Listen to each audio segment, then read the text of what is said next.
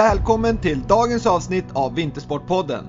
Tack för att ni lyssnar och att ni hjälper mig att berätta om podden till alla era nätverk.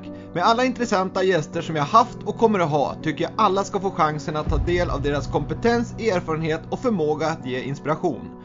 Så följ Vintersportpodden där poddar finns så ni får ett meddelande när ett nytt avsnitt är publiceras och naturligtvis följ Vintersportpodden på Instagram för att få relevant information om vad som är på gång och inspiration. Varmt välkommen till Vintersportpodden. Detta avsnitt är i samarbete med Brooks, The Running Company. Brooks grundades 1914 och har stor kunskap om hur skor ska byggas för att ge absolut bästa löpupplevelse oavsett löpstil, erfarenhet eller anatomi. Jag har löpt med Brooks kontinuerligt ett år nu och har aldrig haft bättre skor. Jag har skor som passar min nivå och alla underlag. Unna dig ett par riktigt bra skor inför 2022 för att utvecklas som löpare och ha en härlig löpupplevelse. Be happy and run happy med Brooks, The Running Company. Nu drar vi igång dagens avsnitt.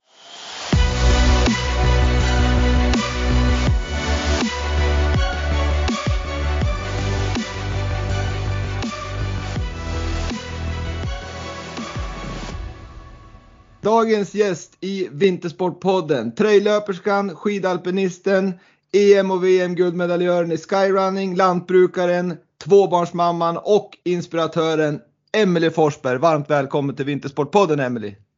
Tusen tack! Väldigt roligt att vara med. Ja, det, det är um, Alltså jag, jag har gjort mycket research på många här innan men, men eh, just dig här har det varit grymt kul att, att göra research på för det finns så himla mycket och, och otroligt fina bilder, filmer och så vidare på både Youtube och Instagram och internet i sin helhet. Så det har varit väldigt, väldigt roligt. Vad roligt att höra. Ja, eh, jag brukar göra så här att jag börjar och köra en kortis vem, vem gästen är och sen så kommer vi in på dig och då ska du få prata mer än vad jag ska få göra. Men eh, Emelie, du föddes ju 1986 i Härnösand där du även växte upp. Eh, du är utbildad biolog och bor numera i Måndalen i Norge. Eh, du är skyrunner, traillöpare, lantbrukare på den gröna säsongen och så skidalpinist på den vita perioden. Sen är du fru till Kilian Jornet som också är en känd traillöpare och tvåbarnsmor inte minst.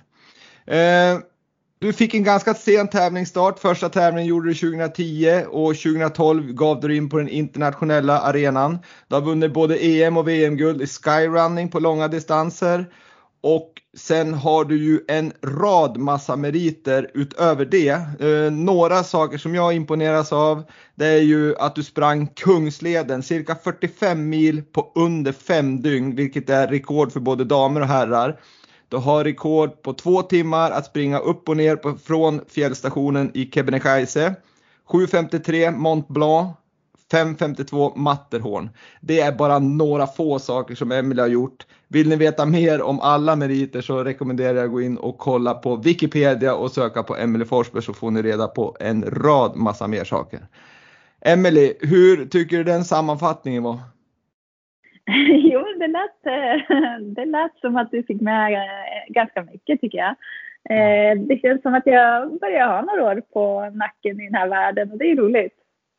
Ja, verkligen. Alltså, du, som jag sa innan när vi snackade lite här så, så um, har du några år på nacken säger du, men, men samtidigt gav du in i, i just den här trailrunning-världen ganska sent ändå. Du uh, var ju 2010 så du, du, var ju ändå 24 år när du, när du gjorde din debut. Hur, hur ser du på det?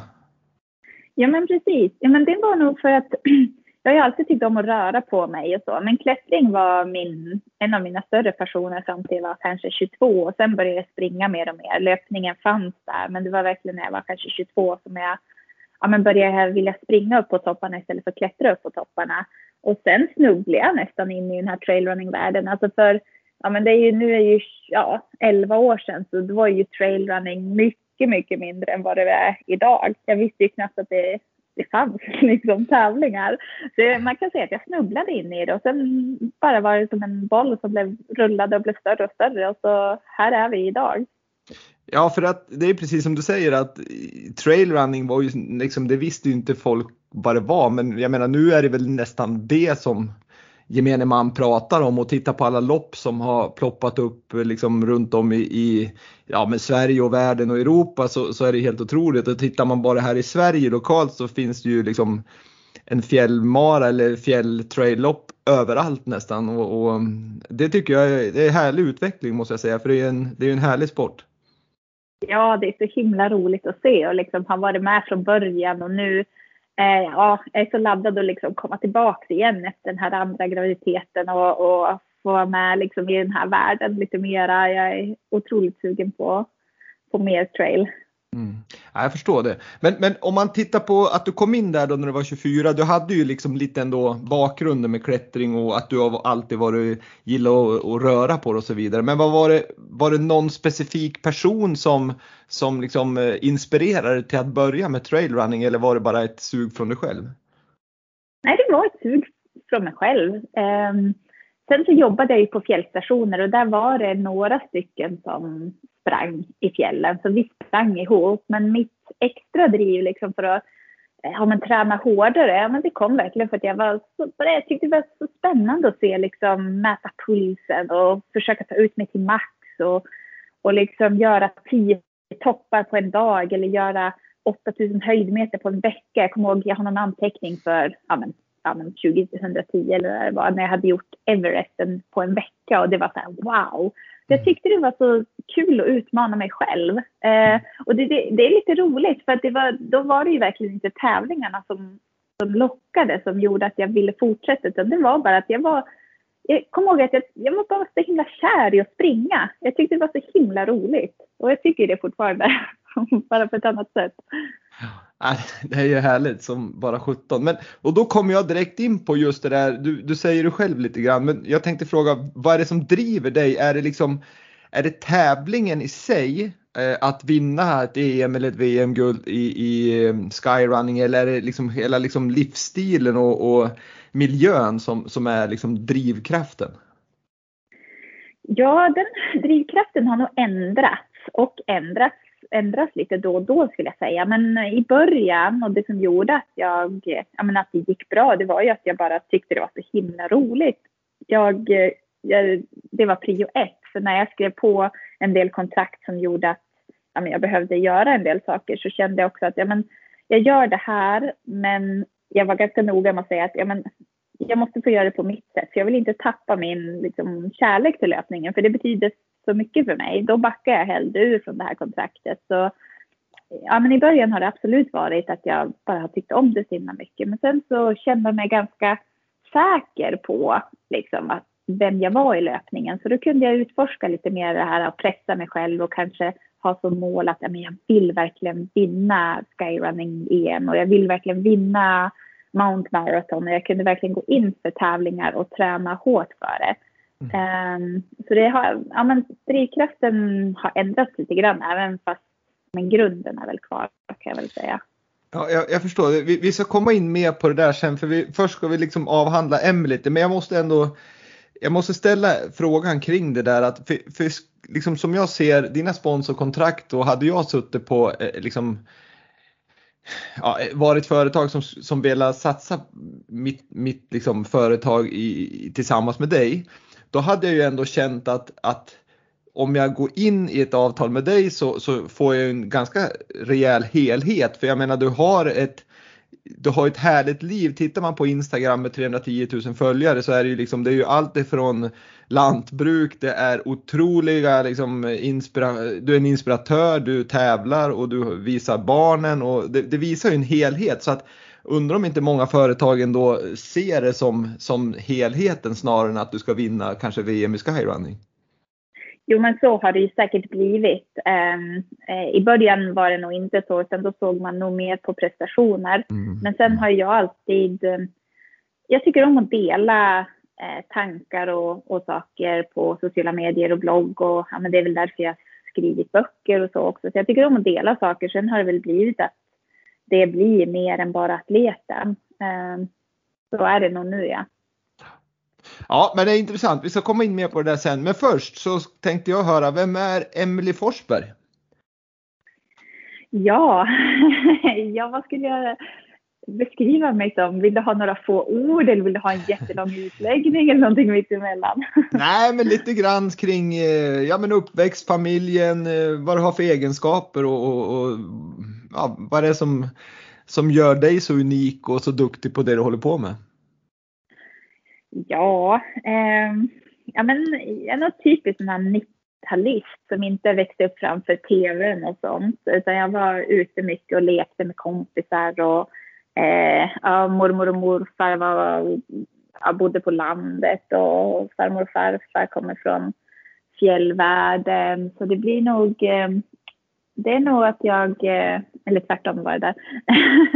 men eh, ja, men någon som tycker om naturen eh, och har växt upp med naturen och tidigt insåg att jag ville vara med och ta hand om den på något sätt. Jag valde tid, tidigt en inriktning på gymnasiet om eh, ja, natur och hållbarhet och sen gick jag vidare till biologi och jag tog medvetna val redan som 14-åring att bli vegetarian för att jag kände att jag ville bidra på mitt sätt. Och, ja, men, jag skulle säga att naturen har betytt mycket för mig.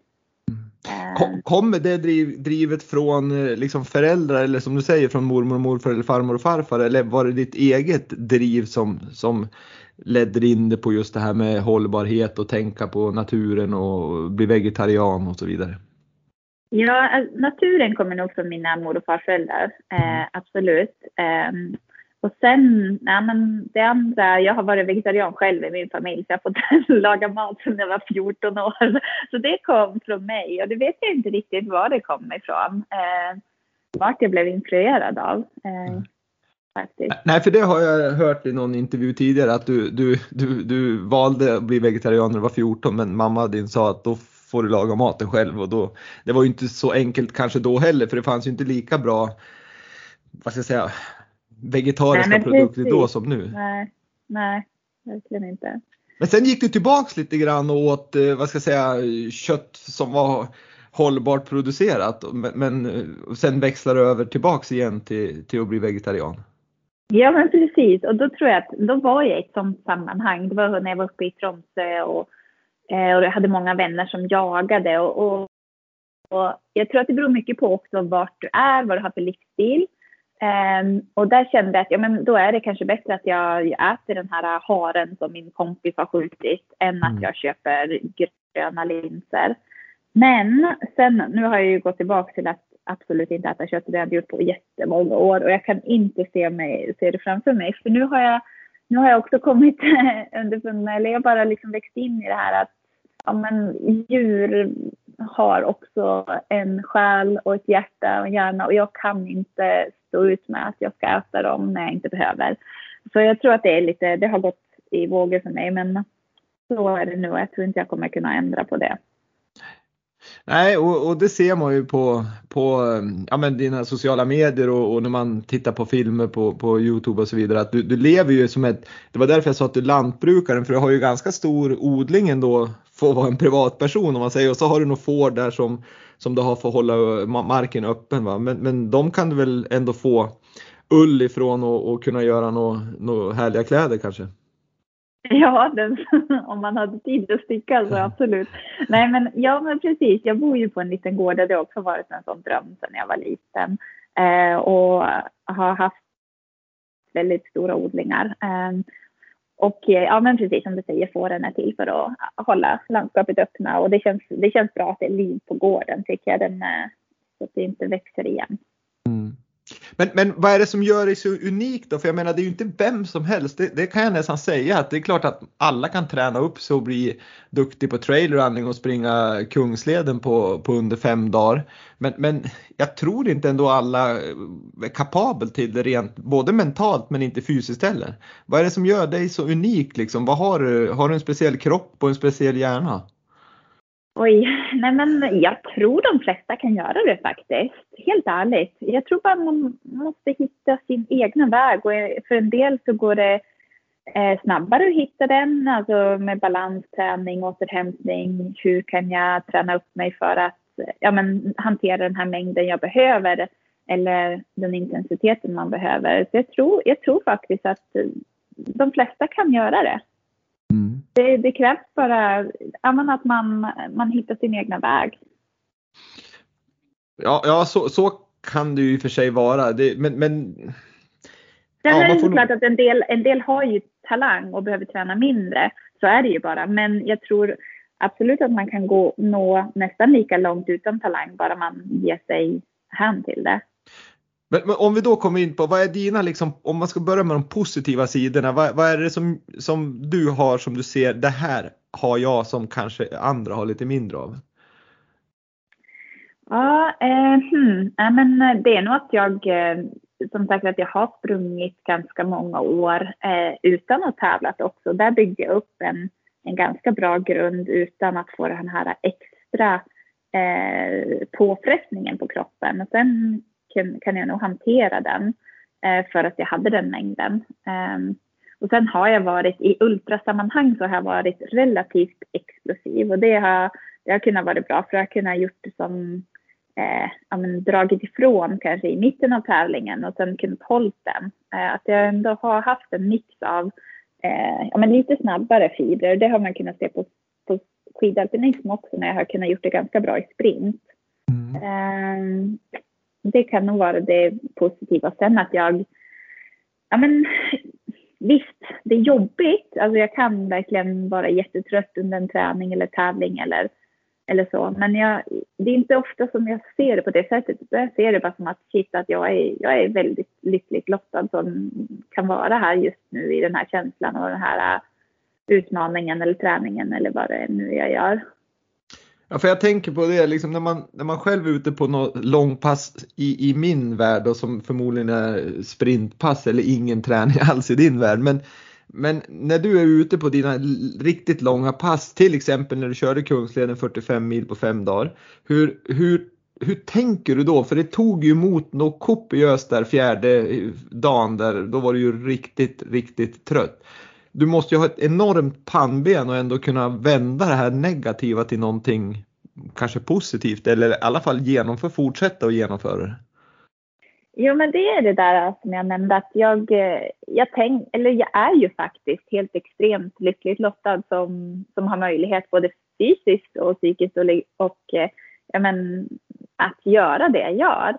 Eh, alla som kan springa är ju väldigt lyckligt lottade tycker jag. Alla som kan unna sig att göra sådana saker är ju, alltså vi ska, ja men vi ska bara vara tacksamma för det och det är, jag är väldigt tacksam över att det, jag kan göra det. Så det, jag tänk, alltså det är ofta så, det är nästan alltid så jag tänker när jag är ute och ja, men, tränar eller tävlar faktiskt. Jag vet inte riktigt varför det, eh, det, det, är också bara någonting som, som har varit i mig tror jag, att jag bara känner tacksamhet för att jag kan göra saker.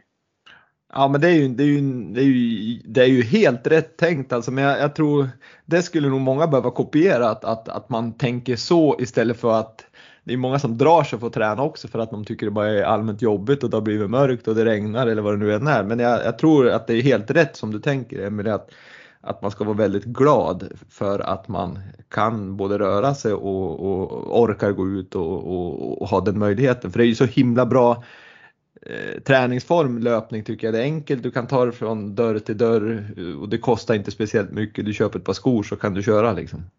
Precis, det är så enkelt. Så det är ju toppenbra och, och då skulle jag gärna se att eh, skulle du kunna liksom hissa traillöpningen på, inte vet jag, men 10-15 sekunder och säga verkligen det här, allihopa ska börja med trailrunning eller ja, löpning i naturen därför att någonting. Kan du ge ja, mig den? Nej, men jag, jag tror absolut. Jag, jag, jag är helt övertygad om att eh, traillöpning och springa i fjällen och naturen gör så mycket mer för en än bara träningen. Jag tror man mår så himla bra att vara där ute. Eh, så det är en investering i sig själv.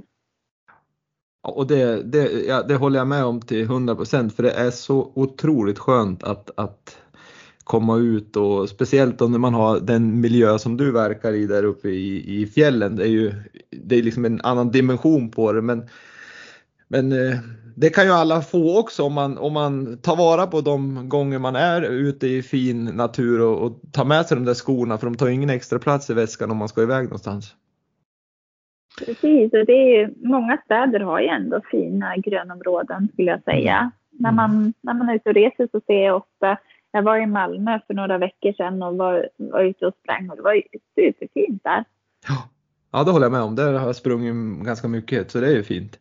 Men du, när vi, vi pratade om skador tidigare och jag vet att du ramlade när du körde skidalpinism och drog korsbandet. Eh, men, men om vi bortser från det då så tänker jag att den här långa träningen som du genomför och tävlingarna som du genomför normalt sett är ju det förenat med lite slitage och kanske ont i knäna eller någon höft eller så vidare. Men bedriver du någon förebyggande träning förutom att, att att springa mycket, men jag tänker, har du någon form av styrketräning med kroppen eller Eh, annan träning för att eh, liksom förebygga skador? Ja, jag har inte riktigt haft det utan ganska många år så, så klättrade jag också en del på sidan av och då kände jag att kroppen var ganska stark och så. Ehm, och så skidalpinism ger ju väldigt bra benstyrka och det var ju en olycka. Ehm, jag blev påkörd under EM och drog korsbandet så efter det så har jag ju kört lite rehab, men det, det, behöver jag inte köra längre. Jag brukar köra en del eh, förebyggande just runt, ja, men, styrka runt knät när jag byter från skidor till löpning. Eh, men nu så kör jag relativt mycket styrka för att vara mig. Om man jämför med en, en skidåkare så är det ju ingenting. Men för att vara mig så är det ganska mycket eh, ganska mycket tid jag lägger just nu i varje fall på mycket små muskler just runt bäckenet och höfterna och så för att det är så, ja, men det är så viktigt efter graviditet och, bygga mm. upp sig igen. Mm. Ja, för du, du, du, ni fick ju er första unge där för, för några år sedan och så sen kom du igång och började träna igen på, om man säger på riktigt. Du, du tränar ju redan dagen efter vad jag förstod, på, om, om man säger i en motionärs mått mätt så var det väl att träna men i ditt mått mätt så var det att röra dig har jag förstått. Men, men sen fick du mm. en till unge men hur, hur är status nu då? Har du börjat komma igång igen på om man säger på elitträna? Um, nej, det, det kan jag inte säga att jag har. Jag är inte på den nivån som um, riktigt eh, på elitnivå än. Men eh, om två veckor drar mitt träningsprogram igång. Så just nu trappar jag upp inför det och det känns bra. Det tror jag absolut att jag kommer kunna hantera. Mm. Eh, så det är jag supertaggad för. Men hur ser din träning ut då? Om, om, jag, om vi ska gå in mer på träningen som du bedriver för din sport. Eh, har, för det första, har du en tränare? Nej, det har jag inte. Men jag bollar ju väldigt mycket med Kilian. Han är ju väldigt mm. duktig och jag, ja, men, eh, jag har Ida Nilsson också, en väldigt duktig löpare och vi pratar ju väldigt mycket och så har jag, jag har en del, eh, någon tränare som jag också kan bolla med, men jag har mm. ingen fast tränare. Nej.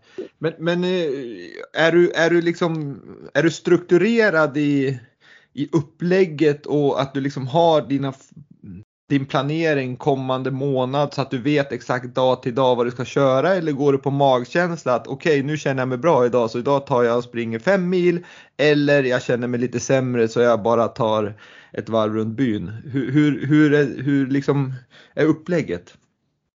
Men jag är väldigt flexibel och har blivit mer flexibel efter graviditeten också för att det beror på, ja men verkligen dagsstatus. Men jag har ju en övergripande plan som nu kommer jag ha fyra veckor hårdare träning och så ja, men ett block på vad ska jag säga, tio veckor och då har jag en plan för de veckorna eh, som jag försöker följa. Då. Men sen så, så kan jag slänga om en vecka om det skulle vara så ifall det passar bättre. Men jag lägger en plan inför nästa stora mål. Och då är det liksom många uthållighetsidrotter som längdåkning och förmodligen liksom långdistanslöpning också är ju ganska fokuserad på eh, kvantitet och timmar. Vad, vad, är det du mäter ditt i? Är det timmar eller är det liksom att det är kvaliteten som är viktig? Nej, men det, är, det, är mycket, det är faktiskt alltihopa. Det, är, det är bra att eh, liksom se att man har gjort timmar, men det är också, man mäter ju eh, kvalitet passen också. Mm.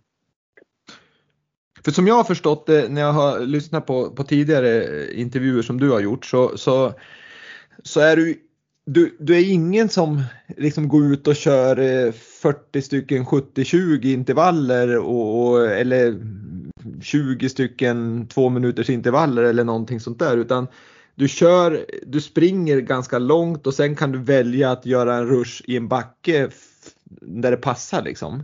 Är det fortfarande så eller har du ändrat på det där? jo, men det, det, det, var så väldigt länge. Men sen, eh, vad kan vi säga, 2014 eller 2015, då gick jag verkligen in för att bli eh, mycket bättre i skidalpinism. Jag kände att jag ville eh, ta ett kliv där och det gjorde jag och då började jag köra ganska mycket strukturerat och det har jag fortsatt med på vintern. Så vintern har jag ofta varit väldigt motiverad till att köra strukturerade pass, ja men som 30-30 eller eh, två minuters, två minuter är en favorit. Eller ja, men du vet alla slags intervallpass och lite längre ja, men, tempopass och sånt. Mm. Men eh, mm, sen så har jag börjat ta det till löpningen också och det känner jag att det behöver jag nu verkligen när jag behöver träna upp mig. Så det är jag taggad för. Eh, ja. Men jag tror jag alltid kommer ha den här lilla, ja, men, den här friheten också att bara köra på om jag vill det. För att jag tror att det gör så mycket. Om, eh, om jag känner för det då, då vill jag göra det. Ja, för man har ju faktiskt bättre och sämre dagar. Ibland då känner man ju verkligen och det är trist om en sån dag kommer när man har en lugn dag. Då vill man ju gärna gasa på. För jag tänker backträning, om man ser ren backträning, för intervallträning kan du ju köra på en löparbana men, men backträning som sådan måste ju också vara ganska viktig eftersom ni, ni avverkar ju en hel del löp, löpmeter. Eller löpmeter, höjdmeter. Jo men precis, ja nej, men jag kör ju nästan bara intervaller eh, uppför, det gör mm. jag. Det är mm. sällan jag kör platta intervaller. Jag lägger ju till det för att jag vet att det behövs men det är fokus på uppför för det, det är så bra för hjärta, och, och ben. Ja det blir en väldigt bra liksom, naturlig styrketräning för, för benen. Men men, men sen då när du lägger upp träningen, vi, vi, kör ni, för både du och din man då tränar ju väldigt, väldigt hårt. Ni har två barn, ni bor ju på ett ställe där inte ja, dina, varken dina eller hans föräldrar är i närheten. Så att jag misstänker att ni får pussla ihop det där lite grann med barnen. Hur eh, lägger du upp träningen då? Kör ni ett pass om dagen långt var eller kör ni två pass att en kliver upp fyra på morgonen och kör och så växlar ni? Ja, men nu, nu kör jag bara ett pass. Jag kommer nog fortsätta faktiskt nu i vinter. Kanske att jag har eh, en eller max två dagar med dubbelpass. Eh, men jag kör bara ett pass nu och det känns väldigt bra. Och nu har vi delat upp det som att en har från 8 till 12 och en har från 12 till 4. Eh, och sen på helgerna då ser vi hur det går. Så man har som fyra timmar på sig att träna om det är det man vill. Jaha, ni har liksom, eh, ni, ni har delat upp det så och det är ju klokt i och för sig då. Då, då slipper det bli något tjafs om vem som ska göra vad, när. Precis. Ja, och men, sen, ja, men, eftersom båda är flexibla så pusslar vi. Det är bara väldigt mycket som logistik, men eh, båda är väldigt bra på det. Så. Mm, det går jag bra. förstår det. Man brukar vara det på när man håller på liksom på era nivå och har barn. Då måste man vara säker på logistik och det är ungefär som att ett vanligt jobb tänkte jag säga. De, då är det ju också ett, den här ständiga vardagspusslet att få ihop det med hämtningar och lämningar och allt vad det ja, ja, verkligen. Nej men anledningen till att jag frågar om antal pass det är ju för att eh, jag har intervjuat bland annat då Lina Korsgren som du kanske känner till som vann Vasaloppet här och är väldigt duktig långlopp, i längdåkning. Och, mm. och hon har ju en tränare som heter Mattias Räck och de, de har ju kommit fram till att de, de kör ju bara ett pass om dagen men att de kör det lite längre istället för att få liksom en, ja, men en bättre helhet. Och det var därför jag frågade lite grann om, om hur, hur du ser på just upplägget.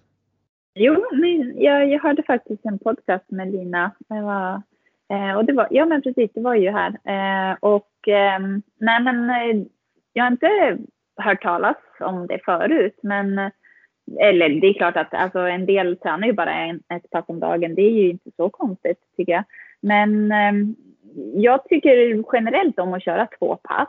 Och jag skulle nog gärna gjort det, men jag känner att jag klarar inte av det nu med återhämtningen och allt annat eh, jag behöver göra. Annars så tycker jag det är väldigt skönt att köra två pass. Mm. Eh, så det blir intressant att se hur det, hur, hur det blir med ett pass. Ja, det, det, det får vi ju se snart när du, när du äter åter och se hur, hur resultaten blir. Men, men eh, själva grenen skyrunning, det är ju, det är ju liksom, det finns väl kanske, eller det finns typ tre grenar i skyrunning där man har sky som är 20 till 49 kilometer och där det måste vara 1300 höjdmeter eller ultra som är 50 till 99 kilometer med 3200 höjdmeter eller så är det det här vertikal då som är vad ska jag säga, kortdistans som är 0 till 5 kilometer men då är det 1000 höjdmeter på ganska kort tid så då är det ju riktigt brant. Men är din, är din specialitet inom skyrunning ultra? Ja, det är ju ultra jag har kört ganska mycket, men jag har ju kört eh, egentligen alltihopa. Eh, det är bara de senare åren så eh, var jag lite bättre på ultradistans. Eh, men jag tycker verkligen om alla tre distanser skulle jag säga. Eh, och det jag kommer försöka komma tillbaka till nästa sommar det är nog lite kortare distanser för att den träningen känns bra för mig just nu. Hur, hur, hur, länge ser du att du kan hålla på med, med just den här elitdelen av, av skyrunning? Jag vet ju att det finns en kvinna som är jag vet inte om hon är 42 år, men hon var i alla fall 42 år när hon tog något rekord så att det finns ju några år kvar att jobba på. Men, men hur ser du på det och, och framförallt hur ser du på livet efter? Är det liksom fortsatt eh, löpning som gäller fast på en annan nivå? Ja, men det här är roligt för jag har precis, eller precis, men eh, jag har sån himla stor motivation. Sån här motivation har jag inte haft på flera år att liksom träna och, och känna mig stark igen. Så om jag har den här motivationen, så som du säger, man kan i den här sporten och speciellt i ultradistans, alltså kvinnor som är 42 gör det så himla bra. Så jag hoppas i varje fall att jag har ja men, åtta, sex, åtta år till i varje fall. Men sen beror det ju helt på motivationen och sen efteråt så får man se. Alltså jag, jag, är, jag tycker det ska bli så spännande eh, för att jag har så mycket som jag vill göra. Jag kan se så många grejer som jag kan tänka mig är roligt att göra. Så jag vet faktiskt inte vad det blir, men jag är helt säker på att det kommer bli fantastiskt bra. Ja, det tror jag och det är jag helt, helt övertygad om. Vi ska komma in på lite andra saker snart. Men, men innan vi avslutar den här träningen så, så är det liksom en, jag bakar in lite lyssnarfrågor här i, i, i, samma veva som jag håller på. Men, men när du tränar de här passen och ganska långt, eh, lyssnar du på Vintersportpodden hela passen eller lyssnar du på musik? Nej, bara Vintersportpodden. Ja. Nej, men har, du, har, du, har du något i lurarna eller utnyttjar du att höra fåglarnas kvitter? Ja, men ofta så har jag ingenting i lurarna. Men om jag, ja, men, för, för några dagar sedan så körde jag så här typiskt, jag skulle säga längdskidåkarpass när jag nästan gick stavgång, vet knappt sprang eh, lite längre, bara var ute och jagade liksom lite lugna timmar. Och då passar jag på att lyssna på lite poddar. Så om jag mm. gör sådana pass som är lite halvtråkiga, då, då kan jag göra det. Mm. Ja men det förstår jag nästan. För, för ja. Det krävs ju, när jag har tittat på alltså din, dina videos som du och, och eh, även din man lägger upp. Alltså jag, jag, vet inte hur många gånger jag har kollat på dem och varje gång så det bara kittlar ju magen på mig. Alltså jag blir nästan rädd och jag nästan blir åksjuk av att se de här filmerna som ni lägger ut när ni springer på bergskammar på stenar och ett snedsteg där så då är ni ju borta och då förstår jag det går inte att ha någon musik eller någon podd då eller? Då måste man ju vara fullt fokus. ja men det ser nog värre ut än vad det är. Nej, men, eh, det, ja, det är klart att man måste vara fokuserad men det, det är inte, ofta så springer man där det, det känns säkert. Liksom. Ja, ja det, det, är ändå, jag förstår ju att du och även Kilian tar ju inga risker så, liksom ni, ni har ju barn och ni, ni har ett liv och, och, så vidare. Men, men för gemene man så är det ju rent brutalt att se. Eh, men känner du ändå att när du och han är ute och springer på de här kammarna att ni, ni gör det med full kontroll? Ja, oh ja, absolut. Jag är ingen som tar risker och jag tror att det är det som är så viktigt för att ja, nu kommer vi in på någonting annat, men eh, ibland så får jag såna här förfrågningar. Du, jag tänkte springa upp på Mont Blanc, hur är det? Jag bara, men åh, och så skriver de typ, jag har varit uppe på Kebnekaise förut. Och tänker jag bara, men åh herregud, kan inte bara, man måste ju, man kan inte bara copy, copy paste utan man måste ju man måste förstå vad det är man gör och man måste, ja, äh, sånt gör mig rädd. Eh, man måste verkligen, åh, ja, veta vart man står liksom. Ja, för sen har ju många, alltså alla har ju olika comfort zone nummer ett. Nummer två det är att du har ju gjort det här några år och, och liksom verkligen tränat på det och det är väl ofta olyckorna kommer oavsett om det gäller löpning här eller gå upp på Mount Everest så är det ju Olyckorna kommer ju när, när som du beskriver, när det kom, kommer folk som ska göra en copy-paste på någon som de har blivit inspirerade av och så köra likadant. Ja, det, det händer oftare då i varje fall. Ja, så är det. Men du, eh, nu har vi varit inne på sommarsäsongen här med skyrunning som ändå man får säga är kanske din huvudgren. Om man i alla fall tittar resultatmässigt så, så är det ju där du liksom har klippt in fina resultat. Och, men, men sen så är det ju faktiskt så att när den vita säsongen kommer, det vill säga vintern, då, då sadlar ju du om egentligen 100% och går in på skidalpinism. Om jag inte har missfattat eh, hela saken fel. Ja men precis.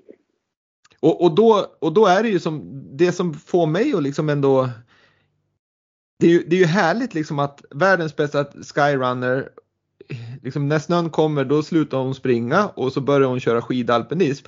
Och det förstår jag är bra träning för, för hjärta och muskler och allting. Men, men du känner ändå att du behöver inte springa någonting under vintern för att liksom ändå starta på något vis där du var i löpningen när, hösten kom?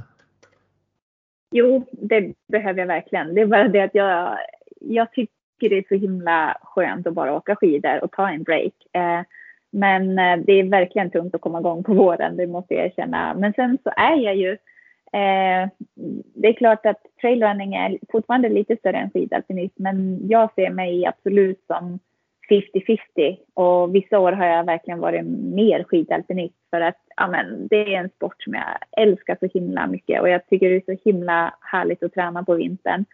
Eh, så jag, det är det jag sa också, ibland har jag nästan lagt mer, eh, vad ska man säga, effort eh, på eh, vintern. Eh, mm. För att ja, men det, det är en sport som jag verkligen älskar.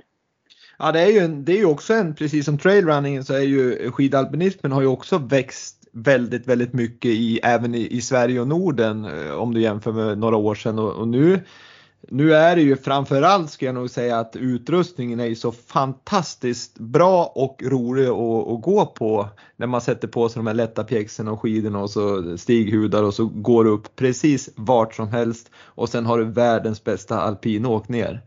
Det är ju, ja det är inte mycket som slår det och jag kan tänka mig uppe där ni bor i, i de bergen så måste det ju vara helt magiskt. Ja, det är en fantastisk frihet att kunna ta sig så snabbt och lätt upp för fjäll och som du säger, det är helt okej okay utförsåkning ändå. Eh, alltså jag tycker den är bättre nästan än breda skidor, men det, ja, eh, väldigt fint.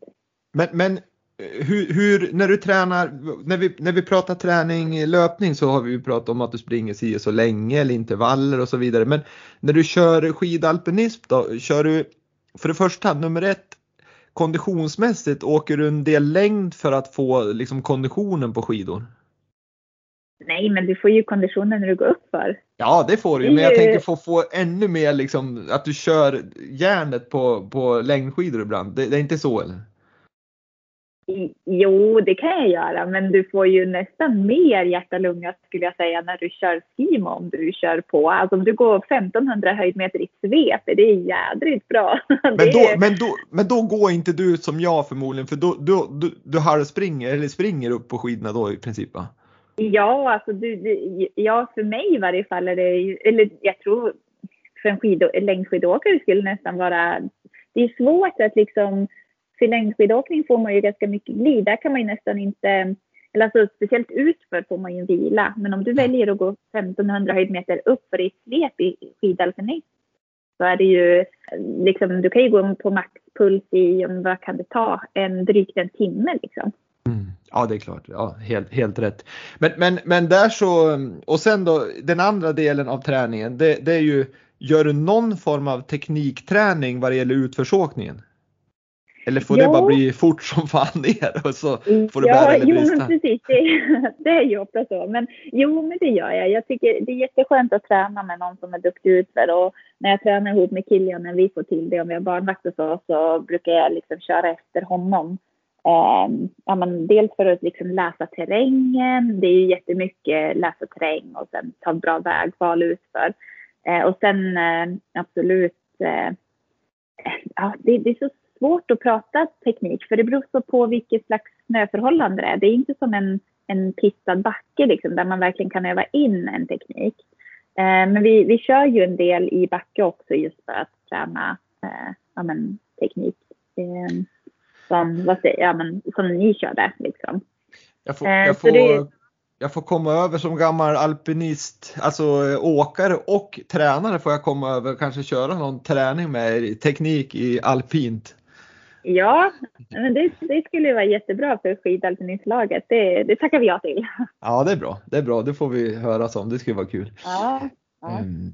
Nej, men, men det är intressant. Jag tycker det är en jäkla fin eh, kombination där naturligtvis och, och speciellt så det är lite grann som, eh, jag hade faktiskt Tove Alexandersson med i den här podden som, som är väldigt duktig i orientering men som också faktiskt har blivit duktig skyrunner och även skidalpinism.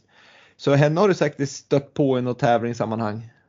Ja, det har jag verkligen. Hon är fantastisk idrottare alltså. Mm. Ja, det måste jag säga att liksom det är, ja men alla de där grenarna som jag sa där så är hon ju väldigt, väldigt, väldigt duktig och, och hon har ju också ett väldigt hjärta för, för det hon gör. Men, men är det så att eh, har ni någon form av, jag tänkte säga svenskt landslag eller där ni hjälper varandra i skidalpinismen? Just, jag tänker just på Tove då, som också är duktig. Ja, det, det finns ju. Eh, vi är båda med i svenska skidalpinistlandslaget. Så mm. vi har, eh, vi körde väl en tävling ihop för två år sedan nu. Eh, och vi ska väl tävla ihop lite nu i vinter också ja. på vissa tävlingar. Ja men grymt, kul, vad härligt. Mm. Det, det ser vi fram emot att följa. Men du, vi, vi, vi går vidare här och nu har vi ju bränt av lite träning och, och så vidare. Men, men en sak som är viktig, vi, vi har pratat om, om träning och lite skador och, och förebyggande där liksom att man, att man bygger, bygger upp det och att man inte skyndar för mycket och liksom kanske lite uppträning runt knäna där innan, när, när, säsongen drar igång. Men, men en annan viktig sak som i alla fall jag tror är viktig för att hålla på, på sikt, det är ju kosten. Eh, och jag vet att du har ju intresse av kost, dels på grund av att du odlar mycket själv. Du, du gillar att baka, du, du har i dina böcker en väldigt massa härliga recept. Eh, och sen en annan sak som jag faktiskt tycker är otroligt härligt med just dig, det är ju just att du, i min värld i alla fall, så ser du ju jäkligt hälsosam ut jämfört kanske, men nu ska jag inte generalisera för mycket här, men jämfört med många Kanske, det finns ju tendenser inom er idrott att, att det är många som har lite problem med, med, med kosthållningen och, och det ska ju, jag tycker det ser ut som du är väldigt frisk och hälsosam. Men hur ser du på kosten? Ja, eh, alltså kost, jag tycker det är, just nu har det florerat så mycket på sociala medier tycker jag om just kost och ätstörningar och sånt och ibland kommer det upp att det gör det och så blir det prat om det. Men alltså kost har alltid bara varit, alltså det är ju mat och råvaror och rå, det är nog råvaror liksom som kommer ifrån naturen som bara har intresserat mig. Så jag tycker det är liksom härligt att laga god mat och äta god mat eh, från ja, men bra råvaror. Och sen, eh, ja, men jag har jobbat som bagare på Storuvån ett tag och jag är verkligen jag tycker om sötsaker liksom och jag har aldrig eh, stoppat mig från att äta det när jag tränar. Och jag mår ju bra, min kropp mår bra och jag har hållit mig skadefri. Eh, det är många som råkar ut för stressfrakturer och det behöver inte betyda att liksom, man, man är underviktig men det, det finns ju studier som liksom tyder på att ja, men om man, man, man är lite mer skör om man, om man liksom tuschar på och, och ligga på väldigt låg fettprocent och så. Och jag vet inte, jag, jag, jag, försöker inte tänka så mycket på det. Man får, man får göra de val man gör. Det är bara så synd att det, blir, att det är en sån kultur i, i vissa sporter. Men man förstår ju också det, för att ju lättare eller nu ska jag inte säga det, för det, det, är faktiskt inte så. Det behöver inte betyda att ju lättare man är, desto snabbare, desto enklare går det. Utan det, det handlar mycket om styrka och power också. Eh, och så får man ju tänka att eh, ja, men jag har alltid haft liksom ett lager fett ovanpå mina muskler och det, det är helt fint. Det, det, det går bra ändå. Liksom. Nej, jag tycker du hade ett fint nämligen inlägg här på eh, Instagram i någon form av story. Där du, jag tror att det var för sex år sedan du skrev det men, men du eh, hade ut det idag som någon form av återblick. Men där du var liksom ändå liksom att du verkligen ville vara någon, någon att relatera till och någon som liksom är eh, stark och hälsosam och att inte liksom det här med vikten ska vara någonting man förknippar dig med. Ehm, och det tycker jag ju dels är jäkligt bra att du går ut med och, och jag tror att även i många intervjuer du har gjort så tror jag det är en väldig förebild i, i just hur du uttrycker dig kring det här med, ja, med kost och vikt och så vidare. Att, att, att du, du äter och du, du tar gärna en god bit till eftermaten om, om du känner för det. Liksom. Det är inte så att du är så jätte, jättestrikt. Stäm, stämmer den bilden? Jo, men absolut. Det är som sagt, jag försöker att inte, jag försöker bara äta för att må bra och eh, om man mår, jag mår ju bra av att äta en efterrätt också dagligen eller två.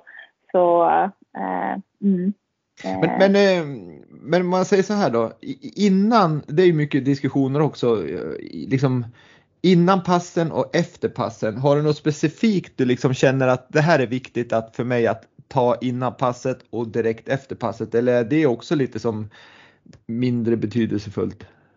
Ja, det, det är mindre betydelsefullt för mig. Jag är absolut inte så strikt som, alltså jag behöver inte ha med mig sportdryck eller energi under ett pass. Eh, Eh, som det är många som tränar på det sättet. Men jag tror bara man är väldigt olika där och man är olika inom vilken kultur man kommer ifrån inom idrottsvärlden. Eh, men sen känner jag att ju mer otränad jag är desto mer behöver jag fylla på. Eh, så just nu så är jag ganska noga med att fylla på under träning för annars så, så väggar jag lite grann. Jaha. Vad tar du med dig då? Tar du med dig bara en, någon form av chokladbit eller har du med dig någon macka eller bar eller? Ja, jag har med mig. Jag är, är ju väldigt stolt av mitt egna märke Moon Valley eh, mm. Energi. Så det, oh, alla smaker är ju så himla goda så jag, bara, jag tar med mig en sån bar. Eller två. Eh, igår hade jag faktiskt två med mig ifall att och det behövdes. Och de, de har du tillsammans med två kompisar utvecklat och de tillverkas i Göteborg om jag inte missminner mig helt. Precis. Hur, hur, och jag vet att de, jag vet inte riktigt vad, jag vet att de säljs på en butik som heter Paradiset, det vet jag i alla fall i Stockholm. Men, men jag vet, har du dem på fler ställen här i Sverige? Ja, det är ju så himla roligt. Vi har ju börjat sälja på Coop och på Life och på Willys. Eh, mm. Så Ja, eh, spännande. Om lyssnare ser våra Moonvalley Bars på någon av de där butikerna eller vilken butik så får ni jättegärna tagga oss för vi vill så gärna veta vilka butiker vi är på. Vi har, vi har, man får inte veta vilka butiker i landet man är på utan det är liksom, man säljer bara in till ett visst antal Coop-butiker och Life-butiker och Willys-butiker och bla bla bla. Okay. Mm, så, så där har vi ett uppdrag till lyssnarna att ta, ja. ser ni Moon Valley-produkterna ute i butikerna runt om i Sverige så knäpp kort, tagga vart ni är och så taggar ni Moon Valley så, så blir eh, Emelie och hennes kompanjoner mycket, mycket glad. Jajamän, det blir det. Ja, men du, vad tänkte jag säga mer om eh, kosten här? Eh? jag har nog inget direkt sådär som jag funderar med mer än att vad, vad, är, om du själv får välja liksom din favoritmåltid, vad gör du då? En fredagkväll med ungarna har lagt sig och du och Kilian ska äta en god middag. ja, nej, men vi, vi brukar faktiskt äta ihop. men eh, ja, jag, vi tycker på fredagar eller på helgerna så brukar vi göra, jag brukar sätta en surdeg och så brukar vi göra pizza. Det oh. är väldigt gott. Favorit just nu är eh, som Oatly, Oatly crème fraîche och sen har vi grönkål, tunnsjö, tunna rödbetor och så någon god ost ovanpå det. Någon chèvreost eller något va? Det, det, det är ja, ju gott på, med rödbetor. Det är ju, ja det lät ju supergott. Har du en riktig pizzaugn då? Nej, tyvärr. Det, det önskar jag mig. Det. Ja, det, det blir nästa mm. investering. Men du, du som sagt du, du bor ju där i Måndalen och, och, det är ju en enorm vad heter det, miljö där. Det är ju så himla vackert när man ser bilderna på, på, som du lägger ut. Men, men och, och ni lever ju som, i min värld så lever ni väldigt hållbart där med, med egen, mycket egen odling och, och liksom, jag misstänker att ni ja men ni, ni springer ju till mycket och ni, ni liksom, jag tror inte ni gör sånt stort avtryck på, på naturen så mer än att ni springer sönder eh, stigarna kanske, men det är inte så farligt i sammanhanget. Men hur, hur ser du på just det här med miljö och hållbarheten för framtiden? Ja, det är också ett spännande ämne att diskutera som kan ta lång tid. Men eh, vi vet ju också, jag har, länge har jag känt liksom dåligt samvete över att jag flyger relativt mycket i mitt jobb, eh, min eh, karriär som idrottare. Men samtidigt, vi vet också att eh, besluten måste komma ovanifrån för att liksom göra någonting större åt utsläppen och vissa nivåer att nå till. Så jag känner inte dåligt samvete över det längre. Men såklart så vill jag absolut minska på mina resor och Kilian och jag har flera år försökt ja, men, göra mycket bättre logistik kring resorna och dragit ner på det. Um, så, ja, men jag har inte dåligt samvete fortfarande. Eller eh, eh, än. Eller, ja, nu börjar det bli sent. Jag har inte, fort, jag har inte dåligt samvete över det. Men eh, det är absolut en fråga som behöver diskuteras och alla kan göra sitt. Och det behövs ju verkligen förändringar för att det, det känns ju beckmörkt om man kikar framåt i tiden tycker jag. Faktiskt. Ja, tittar man på det som händer nu så räcker det att man slår på nyheterna på morgonen så är det ju alltid någon ny, att det har regnat sönder någonting eller blåser så det bara dånar om det. Eh, och, och det, mm. här, det här blir man ju som lite fundersam på vart, vart det är på väg. Så att, Ja, men det är nog som du säger att var och en måste dra sitt strå till stacken och så sen eh, får man hoppas på att alla de stråna blir någonting bra framåt så att våra barn och barnbarn får en härlig värld att leva i.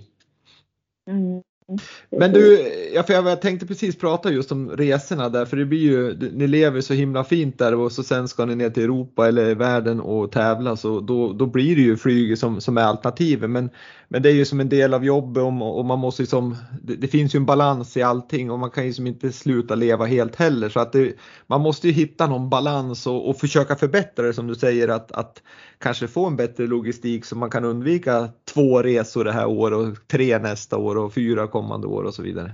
Då, då går man ju framåt i alla fall. Ja, precis. Ja. Men du, jag tänker på, eh, vi ska, in, vi ska inte bli så jättelångrandiga här, men, men jag, jag, måste ta några frågor till kring, du, du, har valt att bosätta dig i Norge, ganska långt ifrån om man säger storstäder och, och sådär. Och samtidigt så lever du och din man på, vad ska jag säga, eran namn. Det, det är ju så, era varumärken är era namn.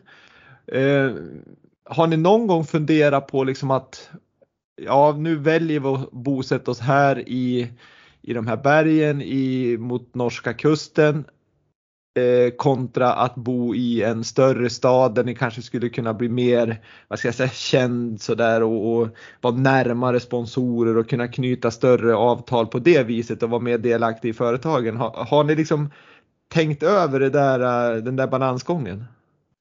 Ja, nej, det, det, är ju inte ett alternativ för oss att bo någonstans eh, närmare en stor stad. Men vi bodde ju i Chamonix ett tag och det är ju relativt nära Annecy där Salomons eh, huvudkvarter ligger. Men just när man jobbar så, eh, ett företag, så jag tycker man behöver inte riktigt vara på plats längre utan man, man gör ju väldigt mycket online. Så nej, den, eh, den frågan har vi inte tänkt på.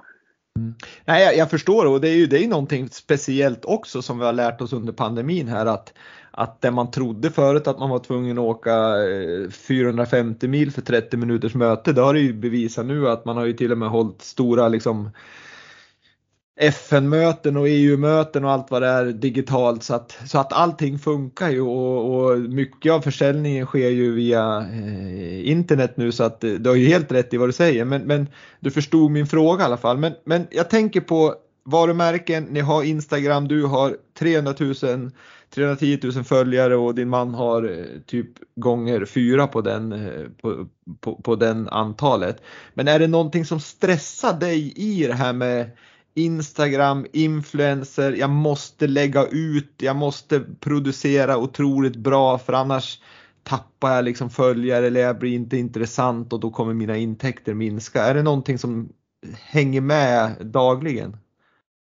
Nej, eh, jag tror det kommer ifrån det som jag nämnde tidigare. Att jag har, alltså när jag startade mitt Instagram-konto, Tina Emily, det var ju mest för mig själv. Liksom. När jag startade min blogg för, vad kan det ha varit, 15, 15 år sedan, så var det mest för mig och mina minnen och mina vänner. Att jag, jag tyckte så mycket om att dela med mig av en fin tur eller en god saffransbulle som jag hade gjort. Liksom. Och jag tror att jag, jag har försökt hålla kvar vid det för att jag, jag ja, men det är ändå liksom bara sociala medier på något sätt. Jag vill behålla det på det stadiet, att det inte ska vara superviktigt, även fast jag vet att det är viktigt och det har blivit viktigt liksom i, i kontrakt och så. Men jag försöker bara behålla den känslan av att jag ska, jag, men, jag ska tycka det är roligt och jag ska vilja göra det. Och sen om folk tycker om det eller inte, det är inte riktigt upp till mig. Det, jag, jag har aldrig strävat efter att få 300 000 följare. Det, det har kommit på köpet känns det som och mm. det är ju häftigt. Ja, men det måste det ju verkligen vara att känna det här äh, jag ska inte säga att det är makten, men det blir ju ändå en liten så maktfaktor att, att man kan lägga ut någonting som får en ganska stor påverkan. Det måste ju ändå kännas ganska kul. Jo, men när jag tänker, det som vi pratade om, liksom, om jag skulle kunna påverka någon att ta ett aktivt val att ja, men kanske tänka över sin kost eller bli vegetarian eller eh, ta sig en träningsrunda och tycka om det. Liksom. Om jag kan inspirera till någonting gott hos folk, då tycker jag det är, ja, men det är jättehäftigt. Men jag försöker, det är nog mest det som jag tycker är häftigt. Jag, jag tänker inte så mycket på eh, att det är just ett antal eh, eller en makt eller så, utan jag, jag vill liksom bidra med någonting gott. Ja, det låter ju jäkligt sunt, men hela du verkar ju vara väldigt, väldigt sund och klok. Så att Ja, det, det, det låter jättebra Emily. Ehm, men, men om man tar framtiden då, när, när, ni känner liksom att nu, nu har vi sprungit klart eller vi har tävlat klart och vi, vi, ja, vi, vi, vi är klara med det. Är, är, liksom, är framtiden fortfarande i Norge eller blir det Sverige eller blir det Spanien eller vad, vad liksom har ni för tankar om ni nu har några tankar? Ja, nej, men vi trivs väldigt bra här och mm, ja, men som jag sa, jag har många alternativ. Jag kan tänka mig, jag skulle nog kunna må bra av att ha en väldigt låg inkomst av någonting och sen jobba här, här på gården. Mm. Eh, vara lite halvt självförsörjande, det skulle kunna vara ett alternativ. Eh, att ta, ja, men jobba mer med mat på något sätt skulle vara intressant. Alltså mitt Moon Valley-företaget, det, att få det att växa mer. Eller kanske studera någonting nytt. Alltså jag tycker det är väldigt roligt att lära mig saker. Och, mm, ja, men, eh, jag ser många olika alternativ som skulle kunna vara härligt. Ja, och eh, då tänker jag just på Moon Valley som, som du och dina två eh, kompisar har utvecklat som ni gör. Det är både liksom bars och kläder är det väl också va? Ja, kläder är bara för marknadsföring. Okay, okay. Mm. Men, Men så, eh, bara så eh, sportdryck och lite choklad och kaffe och sånt som vi tycker om och så kommer det lite mer produkter i sportsegmentet snart. Men, men där är liksom ändå ambitionen att, att ni ska liksom, ja men ni ska driva ett företag seriöst och tjäna pengar och, och, och liksom kunna se en framtid med Moon Valley där ni, där ni kan försörja er tre och kanske några fler. Ja, alltså i vår tioårsplan så är det det. Vi, mm. vi har ju gjort en sån, eller när vi startade så gjorde vi tio, om en tre, fem och tioårsplan. Så det är ju absolut, eh, vi vill ju växa, det, det vill vi ju. Mm. Eh, sen Kul. har vi. Fan, ja, nej, riktigt duktig. Jag, jag, jag, som jag sa in, inledningsvis här så är jag ju otroligt fascinerad över ja, men över ditt liv och, och, eh, det ser så grymt skönt ut måste jag säga och, och, du är duktig och du är inspirerande. Men eh, om vi ska ta... Tack så mycket, men man får ja. komma ihåg att det, det, det är mycket på Instagram som ser också väldigt bra ut. Jag ja, skulle kunna lägga ut, lägga ut massa mindre bilder, men jag försöker fokusera på det som är fint. jo, men så är det i alla liv. Det finns ju, jag menar, ja. det, det, det, är si och så, det är barn som skriker och det, man tycker olika. Men, men, men ändå så får man en känsla av en människa som är eh, liksom ja, men man ser på dig att du, du, du är den du säger att du är tycker jag och det, det, det tycker jag jag brukar känna av ganska fort. Men en, en sista fråga innan vi går in på sluttampen här det är ju vad, vad har du för dröm i livet nu? Oj, eh, och, ja men jag drömmer om att eh, känna mig riktigt stark igen och att ta mig an en högre topp mm. på ett bra sätt. Mm. Och en högre topp i det här fallet, har du som mål att eh, klippa Mount Everest? Nej, jag, inte, jag skulle inte säga mål, men jag, jag, tror faktiskt att det hägrar någonstans där framme. Men jag är inte riktigt där än att sätta upp det som mål för att jag känner att jag vill ha lite mer erfarenhet inom 7 och 8 000 meters toppar innan jag skulle göra någonting på Everest.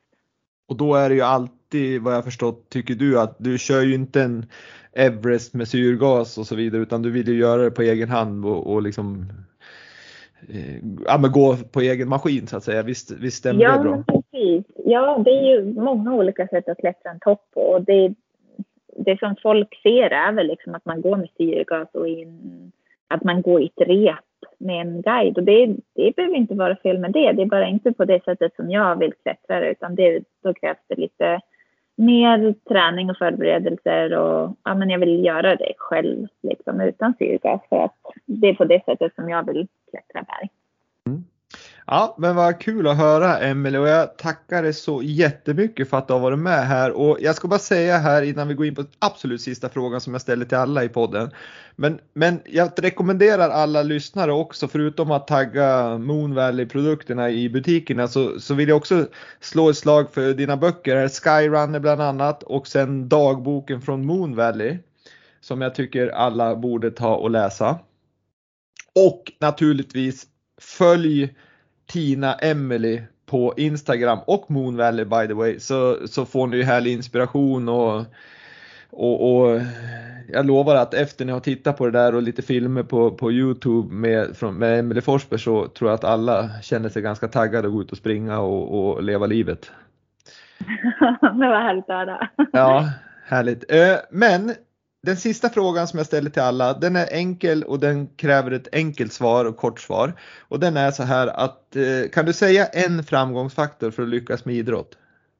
Ja, eh, då skulle jag säga hitta din, ja men hitta kärleken till det du gör, till din mm. idrott.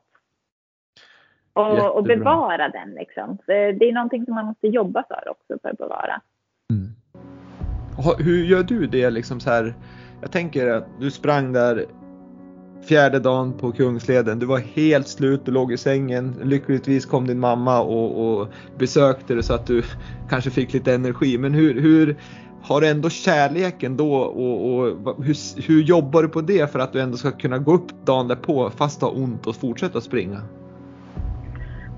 Ja, men då tänker jag också att det kan ju bli värre.